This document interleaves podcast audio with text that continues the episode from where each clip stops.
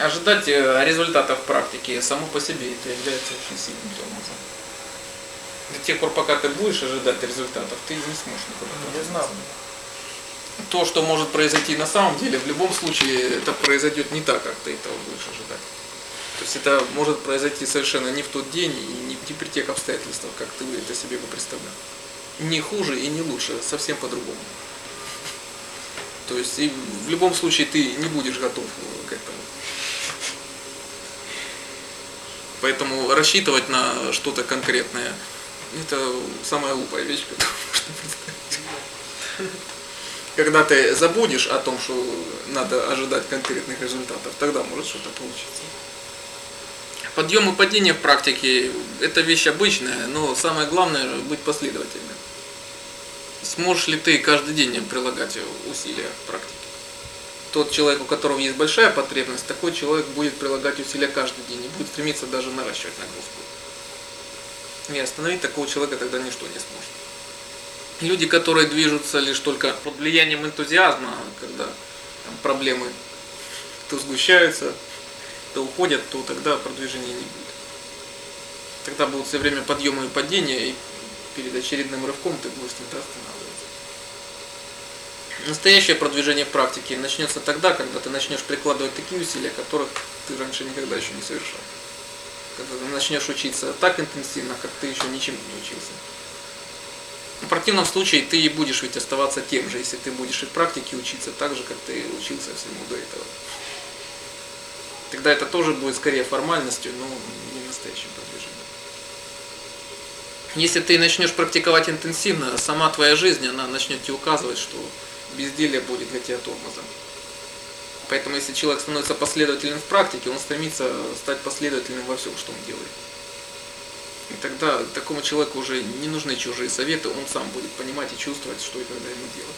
Что будет помехой для его практики, а что продвижение. Поэтому в этом плане безделье и практика – это вещи несовместимые. Если человек практикующий будет продолжать бездельничать дальше все остальное время, рано или поздно он бросит практиковать. Если он не бросит практиковать, а продолжит дальше, то тогда практикующий будет найти вот этот интенсивный рабочий ритм во всем, чем он занимается.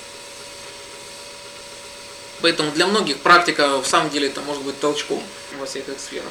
Но если этот толчок не продолжить, он тогда вымрет, он ничем не закончится. Поэтому если человек начал практиковать, он не сможет оставаться прежним. Эти два его образа жизни, новые и старые, они вступят в конфликт, и ему придется выбрать. То есть будет ли он уже меняться полностью, либо он уступит и станет тем же, кем был раньше.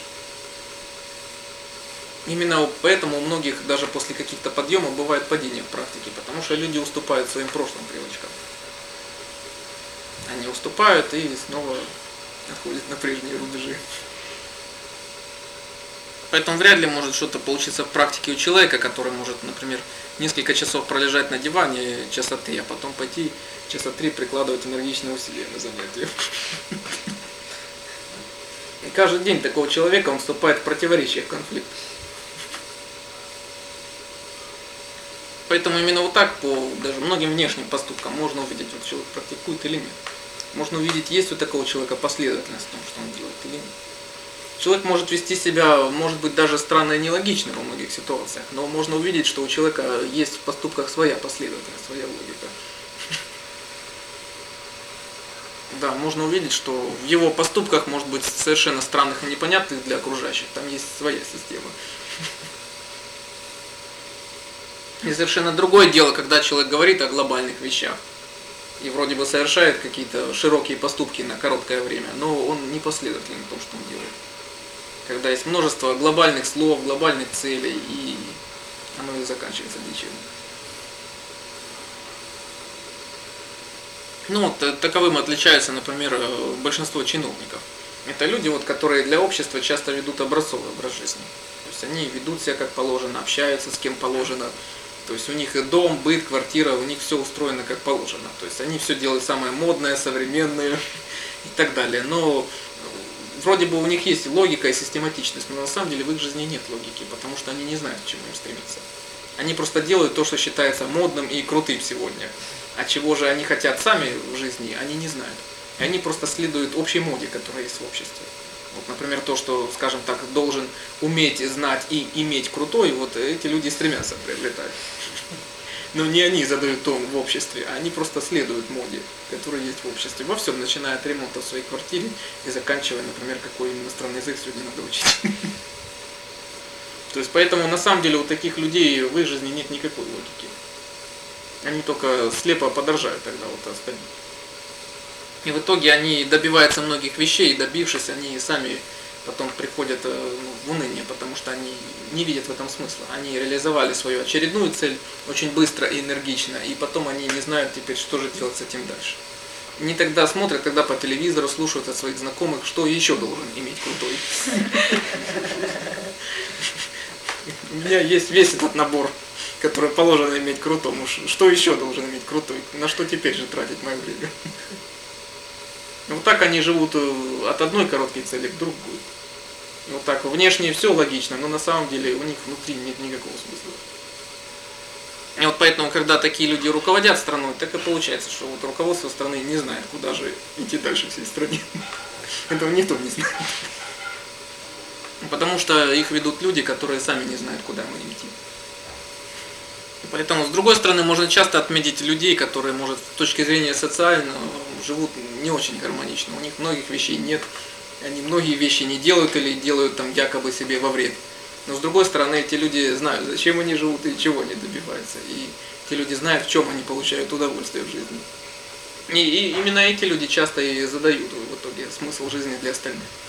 Они задают моду и рекламу в этой жизни. Поэтому по-настоящему уверенность у тебя будет появляться, когда ты сам для себя будешь знать, то есть что ты делаешь и зачем ты это делаешь. Если ты сам для себя поймешь, зачем тебе это нужно, ты тогда и любому другому сумеешь это объяснить. И это только одно, что будет давать тебе уверенность. Когда тебе другие люди будут говорить, что тебе нужно то-то или это, ты можешь опять же последовать их совету. Но если сам не понимаешь, нужно ли оно тебе, у тебя никогда не будет уверенности. Как правило, так люди следуют чужому выбору в тех случаях, когда люди сами не знают, что им делать. Когда люди не знают, что им делать, тогда, когда они не знают, что они могут выбирать. Такие люди не задумываются над тем, что они могут делать выбор. Им просто предлагают какой-то вариант поведения, они это делают. Они не думают, например, что они могут сами выбирать из многих вариантов. Когда же человек знает, что у него есть выбор, то тогда человек начинает делать его более медленно, более осторожно и более ответственно.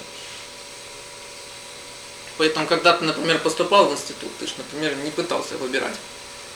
Да.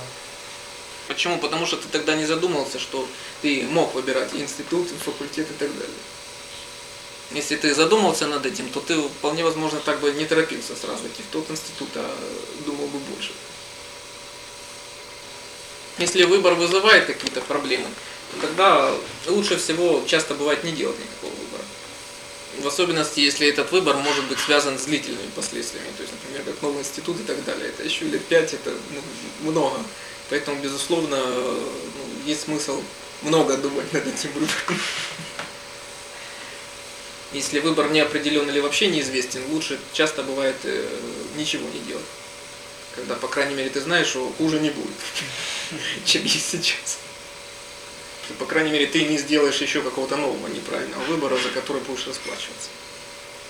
А в этом ведь тяжесть вот такого необдуманного поступка, когда последствия от необдуманного выбора, они могут идти многие годы потом. Выбор, который может быть сделан мгновенно под влиянием каких-то эмоций, а потом человеку очень долго придется расплачиваться, что он тогда не подумал или действовал под влиянием эмоций. Поэтому, если есть э, такие большие затруднения, часто бывает лучше никуда не идти, а сидеть и хорошо обдумывать. То же самое это касается и тех случаев, когда, если, скажем, выбор, он кажется очень противоречивым и связан с какими-то жертвами. Не очень гармонично всегда ведь для человека жертвовать своими поступками ради кого-то или ради чего-то. То есть, поэтому намного лучше, ну, скажем, поступать легко и просто. Поэтому, если это перемены резкие, но они кажутся очень болезненными, часто бывает лучше их не совершать. А, опять же, какое-то время подождать. Если противоречие в самом деле наблюдается, и есть дисгармония, то она останется и через месяц, и дальше, то есть э, противоречие оно и будет. Лишь тогда, когда человек сам убедится, что это не просто вспышка эмоций, а что это в самом деле противоречие. Тогда человек может принять решение и принять его уже тогда уже осознанно и легко. Когда уже решение, пусть даже очень внезапное, неожиданное решение, оно для человека уже становится очевидным, уже необходимым. И тогда это уже совершается легко. Если ты не чувствуешь себе такой легкости совершить какой-то внезапный поворот в своей жизни, то, может быть, его пока и не надо делать. Поэтому очень часто во многих таких противоречивых и запутанных ситуациях, когда мучает вопрос, что делать, бывает лучший ответ – ничего не делать. Что будет дальше, посмотрим.